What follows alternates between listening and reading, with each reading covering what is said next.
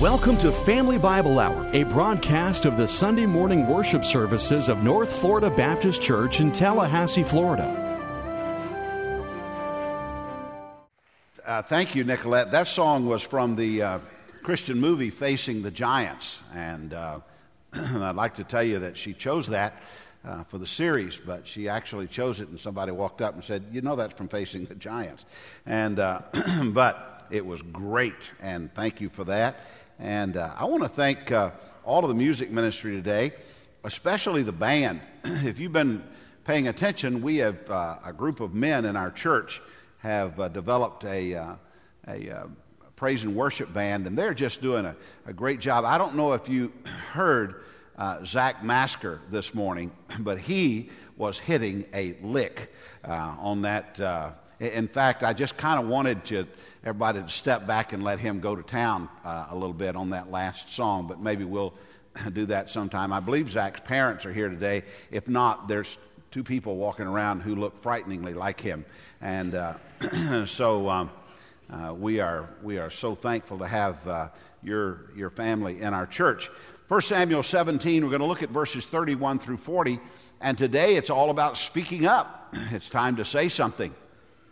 Speaking up, 1 Samuel 17, 31 through 40. When you speak up, you make a commitment.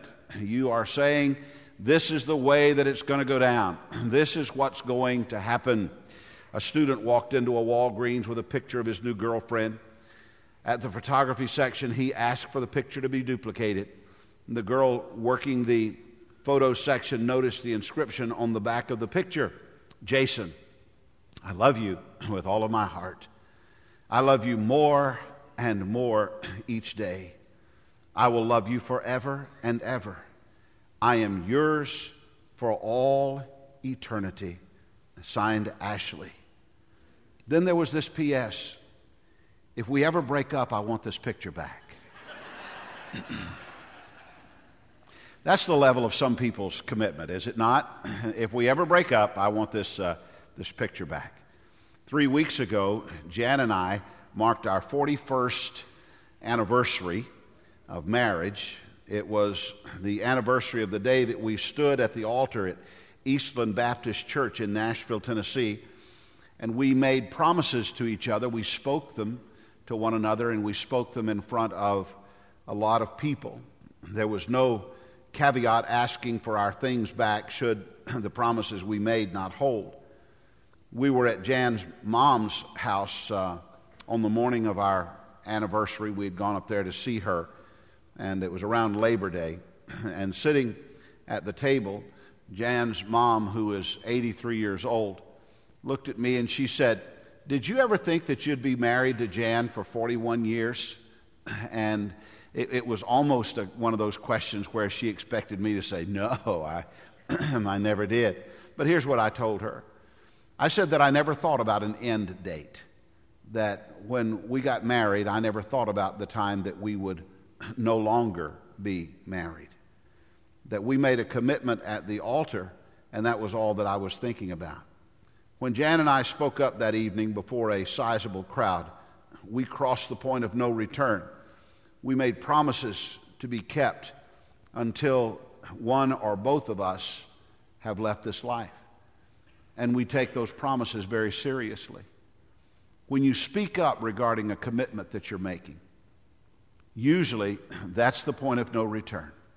Usually that's where you say, This is the way that it's going to be for me, for my family, whatever it might be.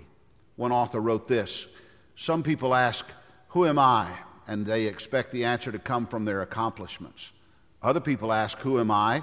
and expect the answer to come from what other people think about them. Those who dare to make and keep promises discover that they are by promises made, they are who they are by the promises made and kept to other people. There's something simple yet profound about speaking our intentions, about making a commitment to the, to the undertaking. As long as our intentions are private, they may be abandoned. As long as our intentions are private, they may be postponed, they may be diluted. But once they're spoken, or once they're written and signed, the wheels come off the runway.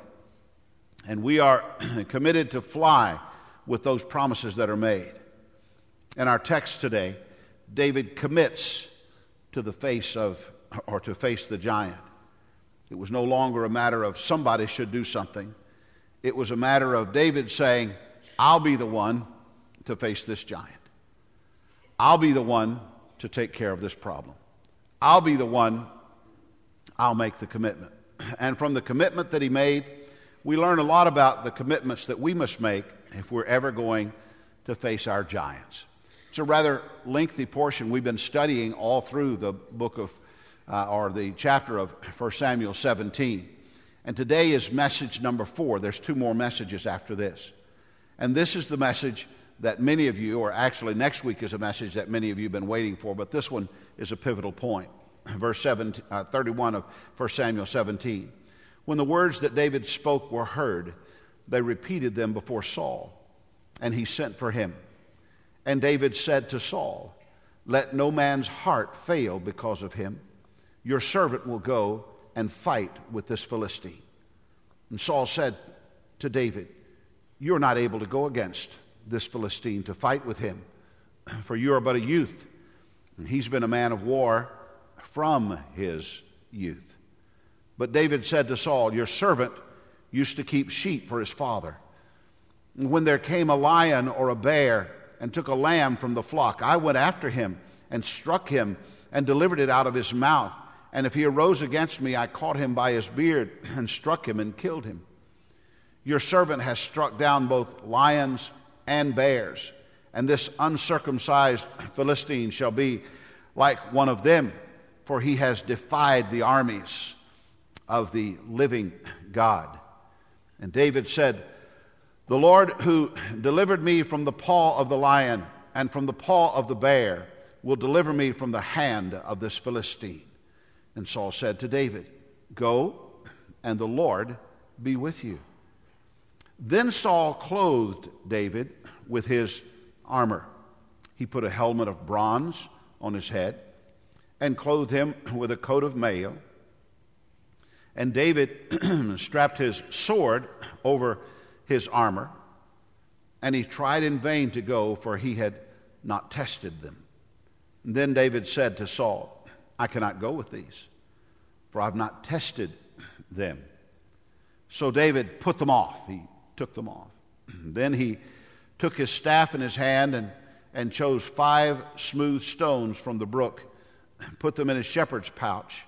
His sling was in his hand, and he approached the Philistine. Point number one committed to your task. Most obvious is that David was committed to this task of slaying the giant Goliath.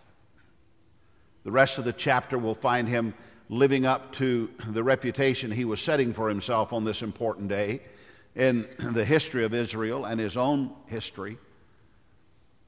He has certainly seen that Israel drew the line and he stayed on Israel's line against the Philistines.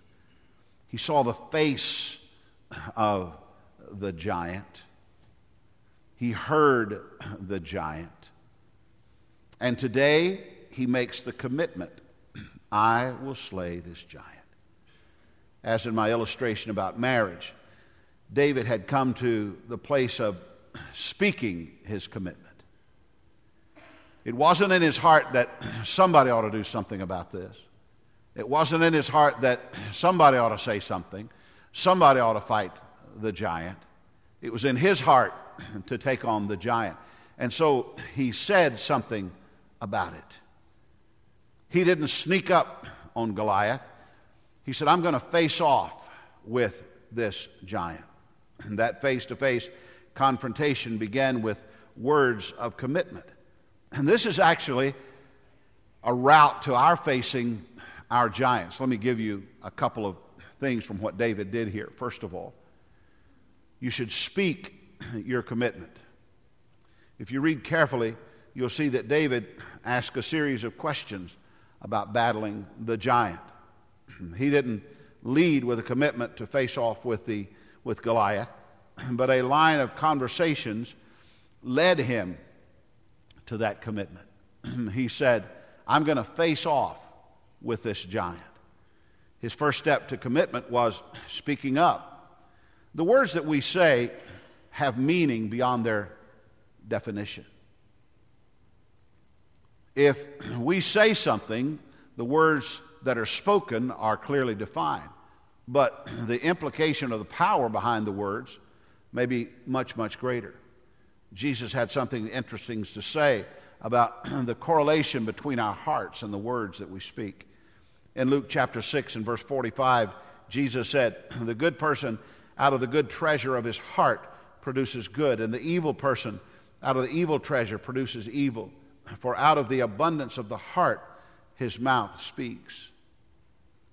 In the course of this series, we have maintained that everyone has a giant to face. And if you don't have one today, you're going to have one. Or you've had them in the past, you're going to have more. We face these giants on a regular basis. The giant may be a giant opportunity in life, it may be a giant issue in life, it could be a giant sin that has a grip on your life.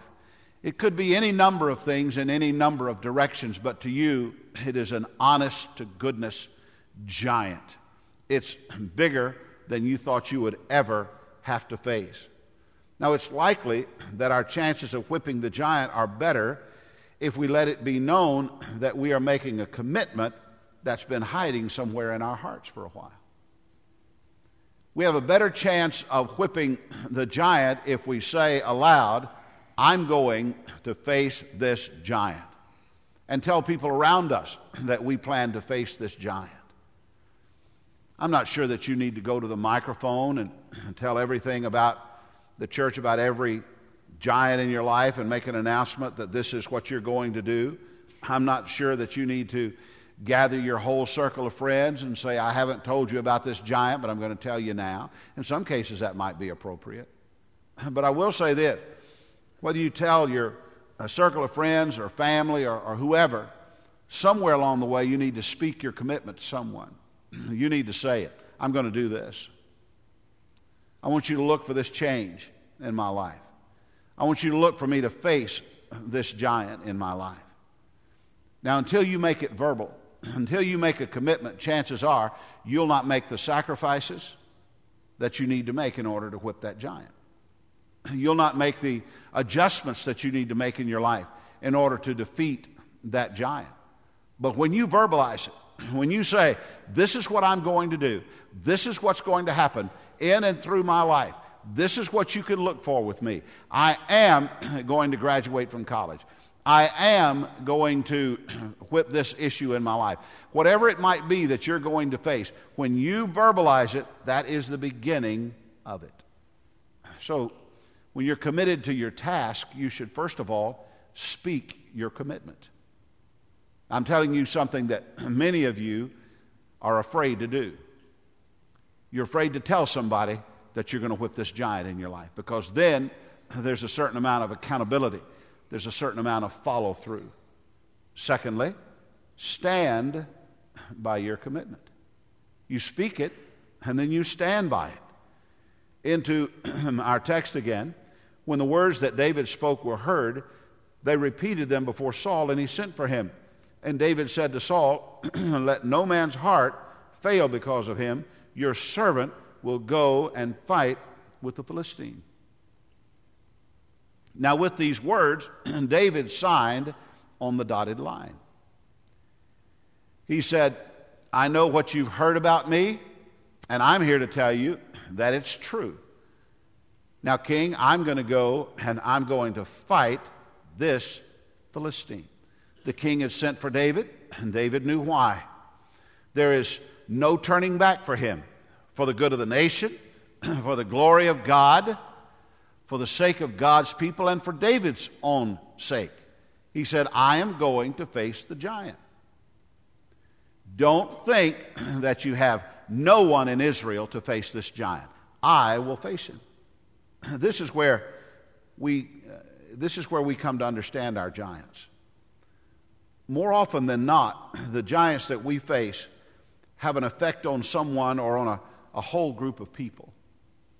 David knew that his giant affected more than himself.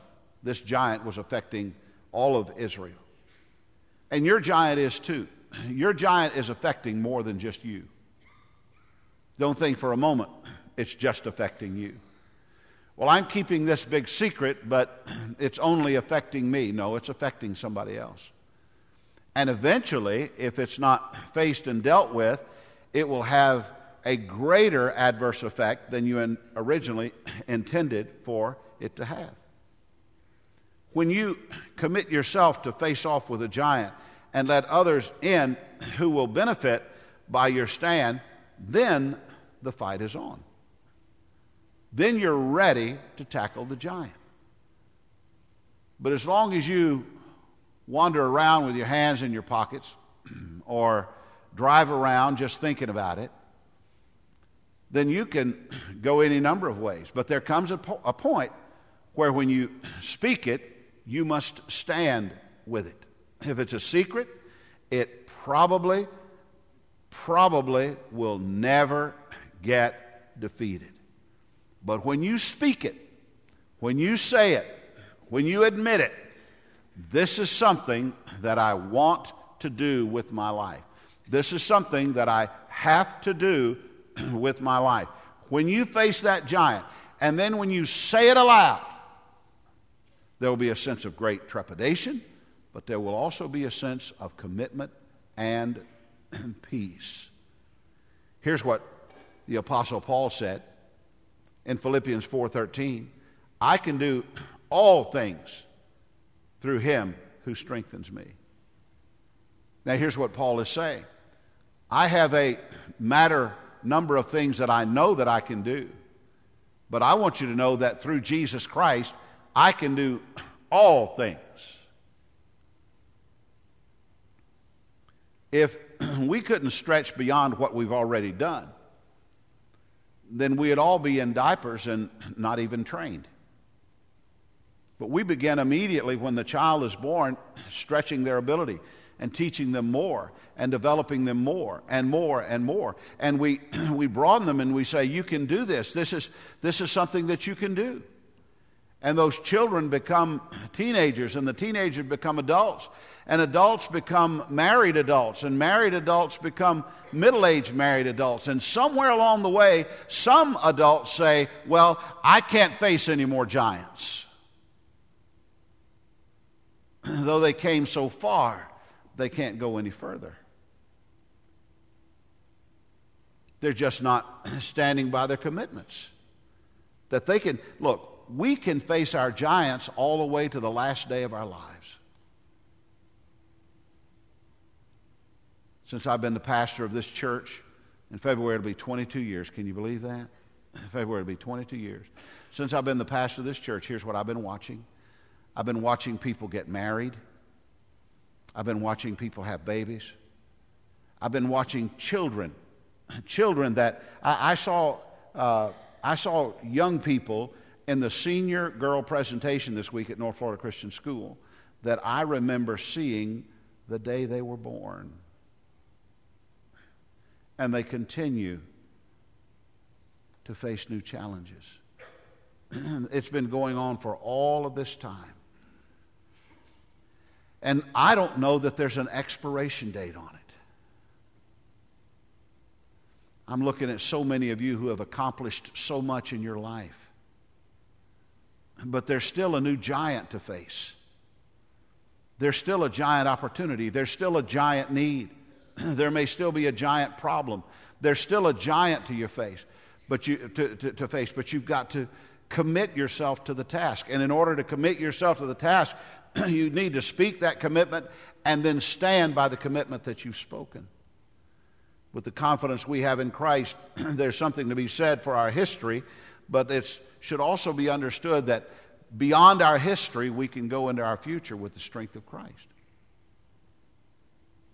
David had never slain a giant before, but he had seen God do a lot of wonderful things in the course of his life. And in addition to being committed to his, hist- uh, to his task, he was committed to his history. He believed that the same God that had helped him before was going to help him again. He was confident in his history. Look at verse 33. And Saul said to David, You're not able to go against this Philistine to fight with him, for you're but a youth, and he has been a man of war from his youth. But David said to Saul, Your servant used to keep sheep for his father. And when there came a lion or a bear and took a lamb from the flock, I went after him and struck him and delivered him, delivered it out of his mouth. And if he arose against me, I caught him by the beard and struck him and killed him. Your servant has struck down both lions and bears. This uncircumcised Philistine shall be like one of them, for he has defiled the armies of the living God.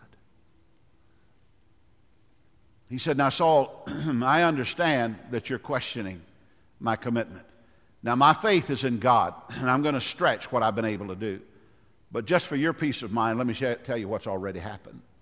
And he tells the story about the lion and the bear and how he had, how he had defeated them. David has some realities in his life. Three realities, in fact, on this day that he committed to face the giant. The first is a reality that causes many people to turn back and, or at least to remain stuck in their tracks and never face their giant. They settle for life without victory that God wants to give them because they will not deal with this. Here's what it is the reality of doubt. That's a for real reality than facing our giants. As much as Saul wanted to slay the giant and save Israel, he was quite certain that David was not the man for the job. sometimes our doubt is self doubt, sometimes the doubt is the doubt of others. Here's what he said You're not able to go against this Philistine to fight with him. You're but a youth. He's been a man of war from his youth. Now, let me just say this. Most of us would have second thoughts if the king said, You're going to get killed if the king, of the general who is leading the battle said, You are going to lose your life. Don't do this. Do not do this. We'd just say, Well, okay. You don't think I can do it, I don't guess I can. Saul seriously doubted David's ability. This was not theater, this was real. And Saul said, You can't do this. Now, let me help you with something. There's always, and I mean always, someone who's willing to doubt you. Always. Don't ever think that you're going to make a commitment to something without somebody willing to doubt you. Among the disciples, there was one named Thomas who actually doubted the veracity of the resurrection. He doubted Jesus. In your circle, it may be someone close or it may be a casual acquaintance, but often the slightest doubt is enough to take our feet from us. The slightest doubt is enough to cause us to, to uh, not perform well. Sometimes when you're doing something as silly and simple as playing golf, you step up to the tee, and there's this beautiful fairway in front of you. And somebody will say, Now, you don't want to be to the right. Because if you're at the right, you have to deal with that tree. It's a long way home from over there. you don't want to be to the right. You know where you hit it? to the right. You say, Well, I don't. Well, then you don't play golf. People can really put some doubts in your mind. Here's what James said. But let him ask, that is, people who, who uh, uh, has quest- have questions about life and, and so on. But let him ask in faith with no doubting, for the one who doubts is like a wave of the sea that is driven and tossed by the wind. You're going to have someone to, to doubt, but nothing on the scale of the one who doubted David's commitment. This was serious stuff. So I would ask you to face the reality of, of doubt. People around you are going to doubt you when you speak your commitment. And you say, All right, I'm going to say it. This is what I'm going to do. I'm going to speak your, the commitment. Somebody's going to say, Oh, that's a mistake. You might say it yourself. you might say it to yourself. Here's the second thing the reality of, of deeds. Even when you face doubt, there are the deeds that you can draw upon. David goes on to tell the king all that had happened to him while doing some very simple things like tending sheep. In this case, it was a, a lion and a bear, both of which had come to attack the sheep. And, and David would have none of it. He said, I'm not going to have that. So this is what happened to those two. Sometimes our giant is so daunting that it hides our view of all that has happened in our lives. All that's happened.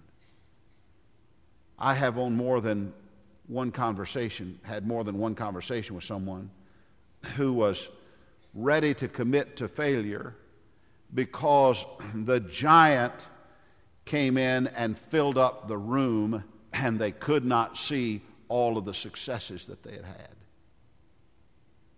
had. I had someone tell me not too long ago, I feel like such a failure.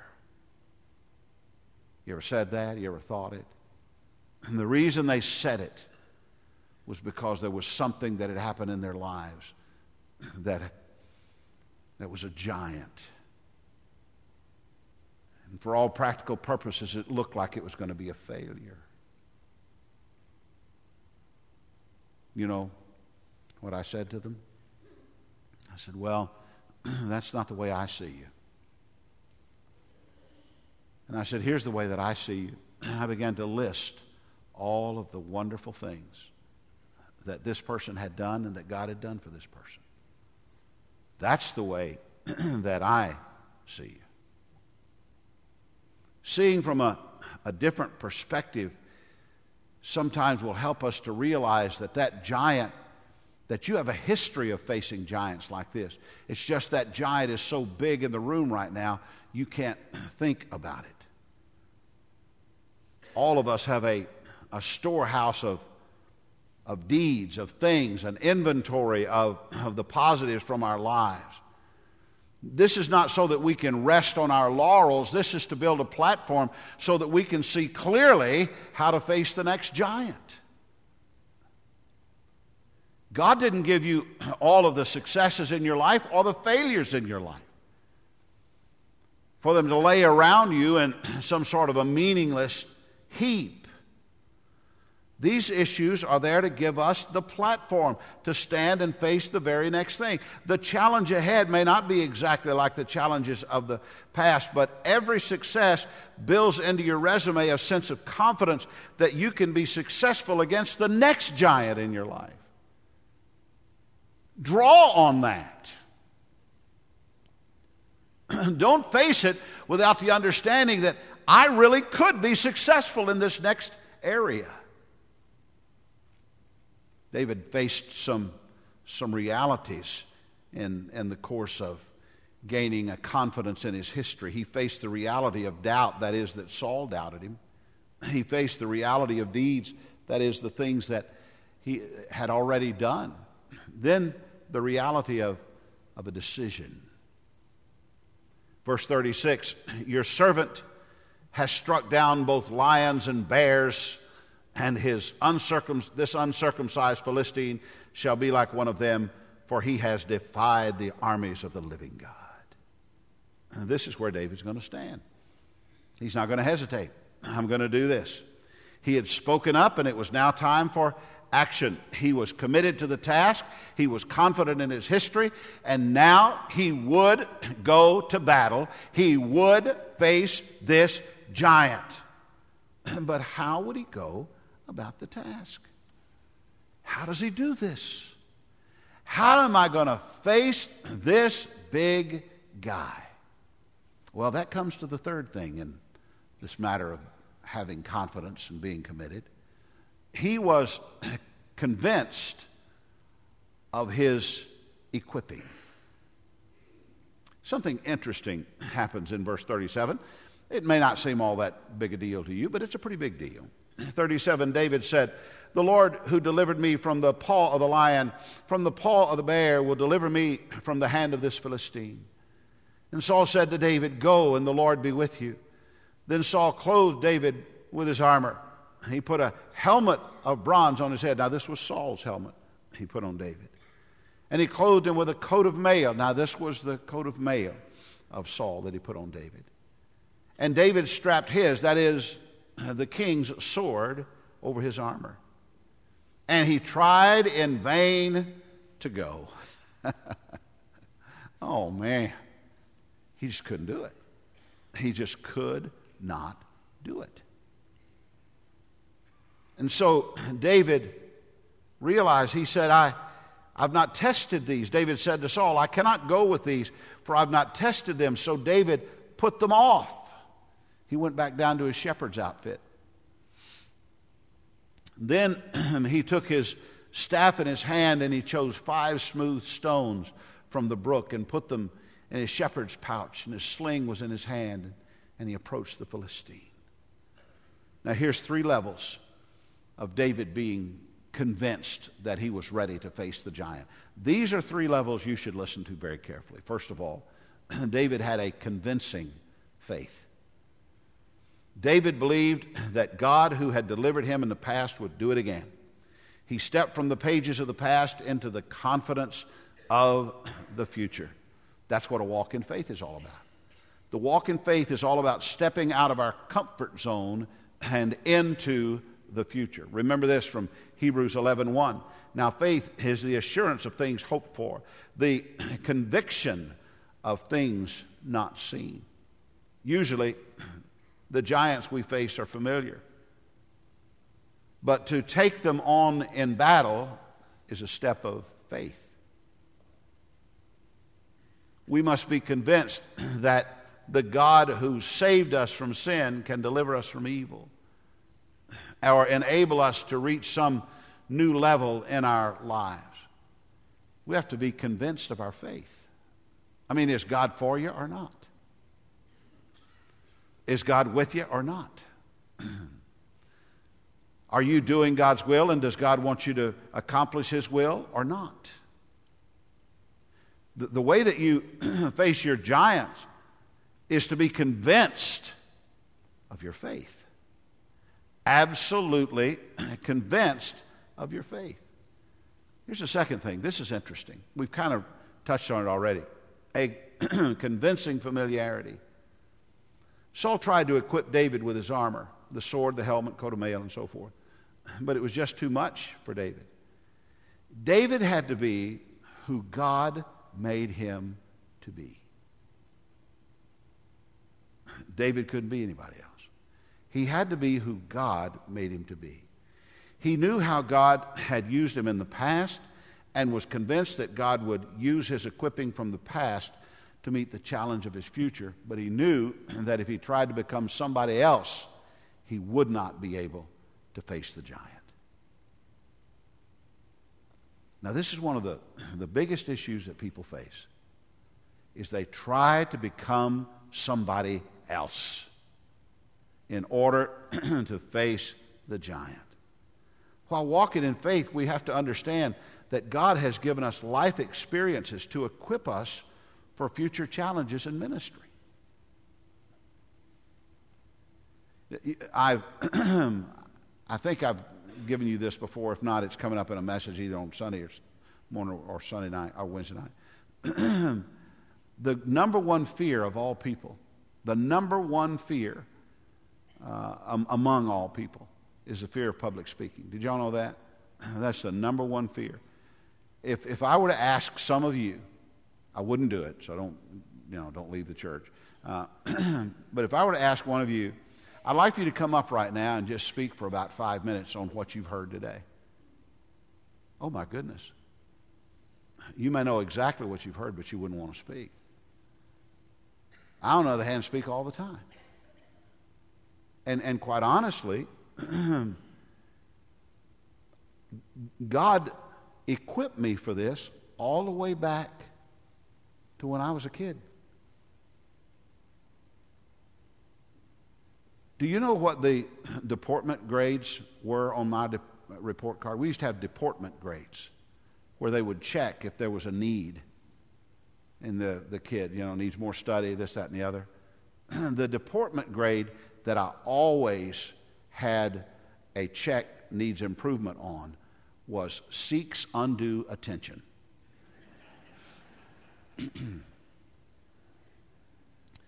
I was public speaking before I had a public. God just prepared me for that. He just, you know, uh, I, I was the ham. I was the clown. I was the one that said it first and got in the most trouble for it. that was me. But that was my frame of reference. Look, you're, you're familiar with all of your past successes and all of your past failures. And from your successes and failures, build your frame of reference by which you can face your giants.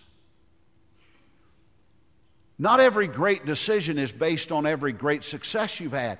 It could be based on a great failure that you've had. You've learned that this is the way that it's not supposed to happen.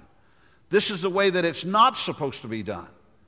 If I only ministered from my successes, then we would have sermons with very little content. Some of you may feel like those are the kind of sermons we have anyway. I hope not. but if I only ministered from my successes, I couldn't give you very much. But I can speak on and on and on if you'll allow me to stand on my failures. Because I've got plenty of them. Now, granted, David had taken the sling and he had killed a bear and he had killed uh, the lion.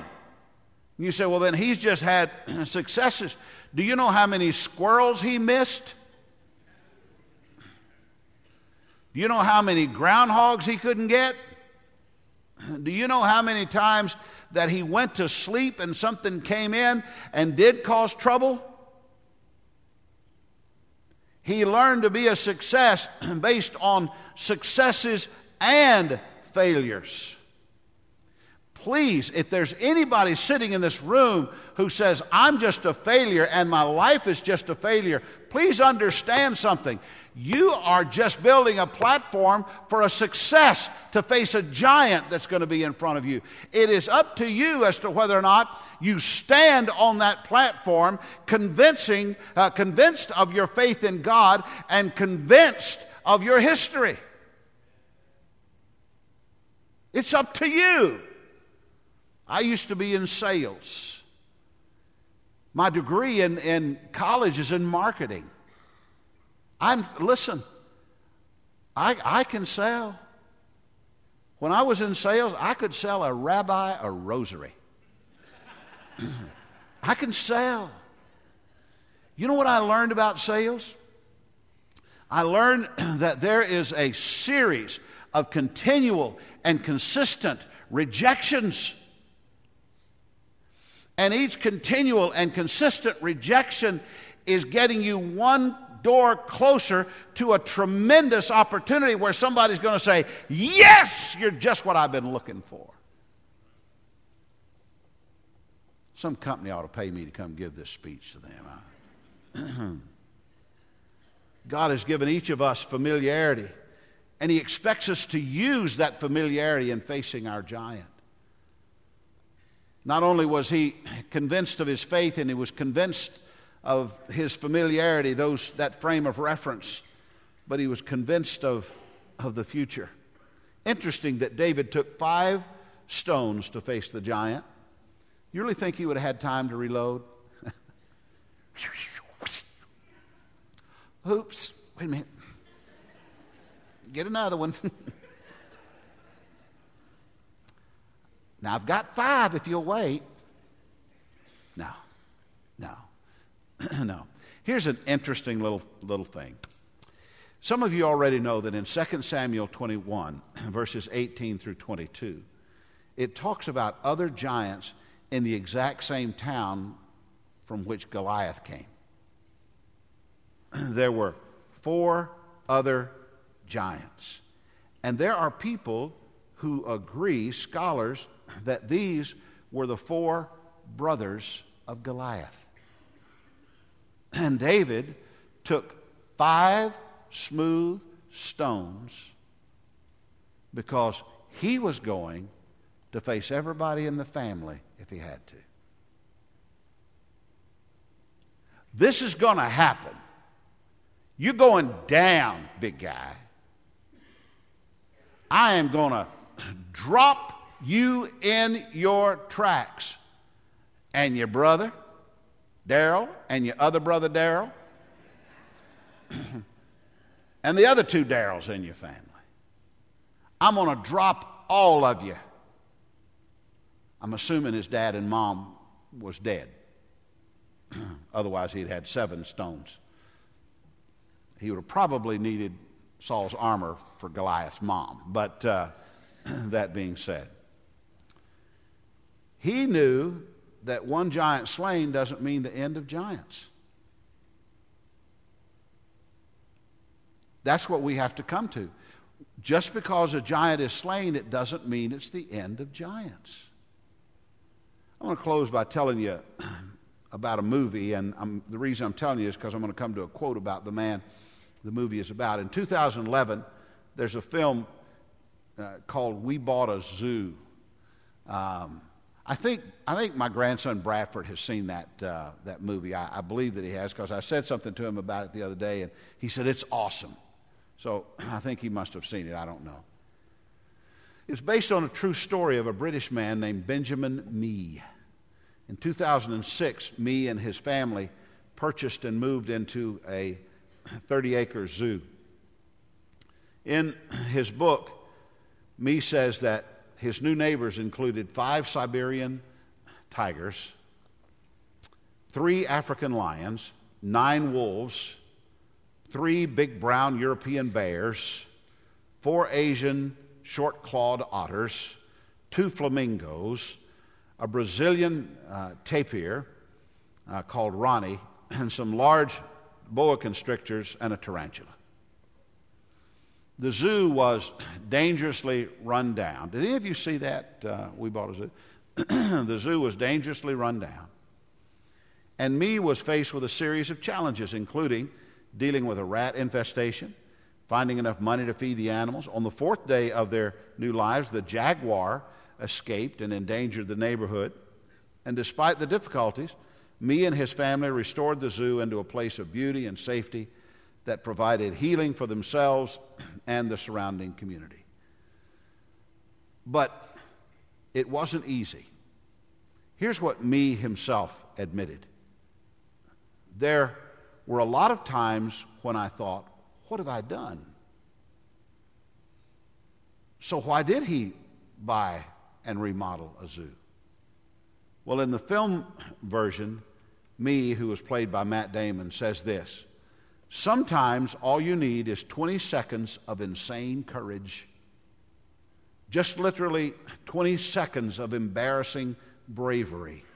And I promise you, something great will come from it. I don't completely disagree with Mee. However, our insane couraging, uh, courage and our embarrassing bravery must be rooted in our deepened faith. Faith that the Lord, who made us who we are, will help us to face and slay the giant in our lives. Let's bow our heads for prayer. Today, we're going to go to the Lord in prayer, and we're getting toward the end of this series, two more messages at some point, I want you to make a commitment about your giant. At some point, I want you to be committed to face your giant and to determine that, you know what? This giant is not going to go unnoticed. I'm going to go ahead and speak my commitment. I'm going to stand by my commitment. I'm going to face this giant. I, am going to have faith in God. I'm going to have faith in the familiar. And I'm going to step out and I am going to have 20 seconds of insane courage based on my faith in God. And I'm going to commit to slay the giant.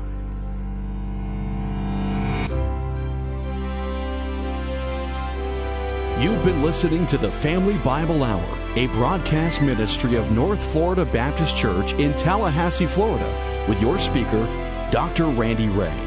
You can visit us at North Florida Baptist Church, 3000 North Meridian Road, Tallahassee, Florida, 32312. Visit us online at nflchurch.com. Dr. Ray invites you to join him next week for the Family Bible Hour.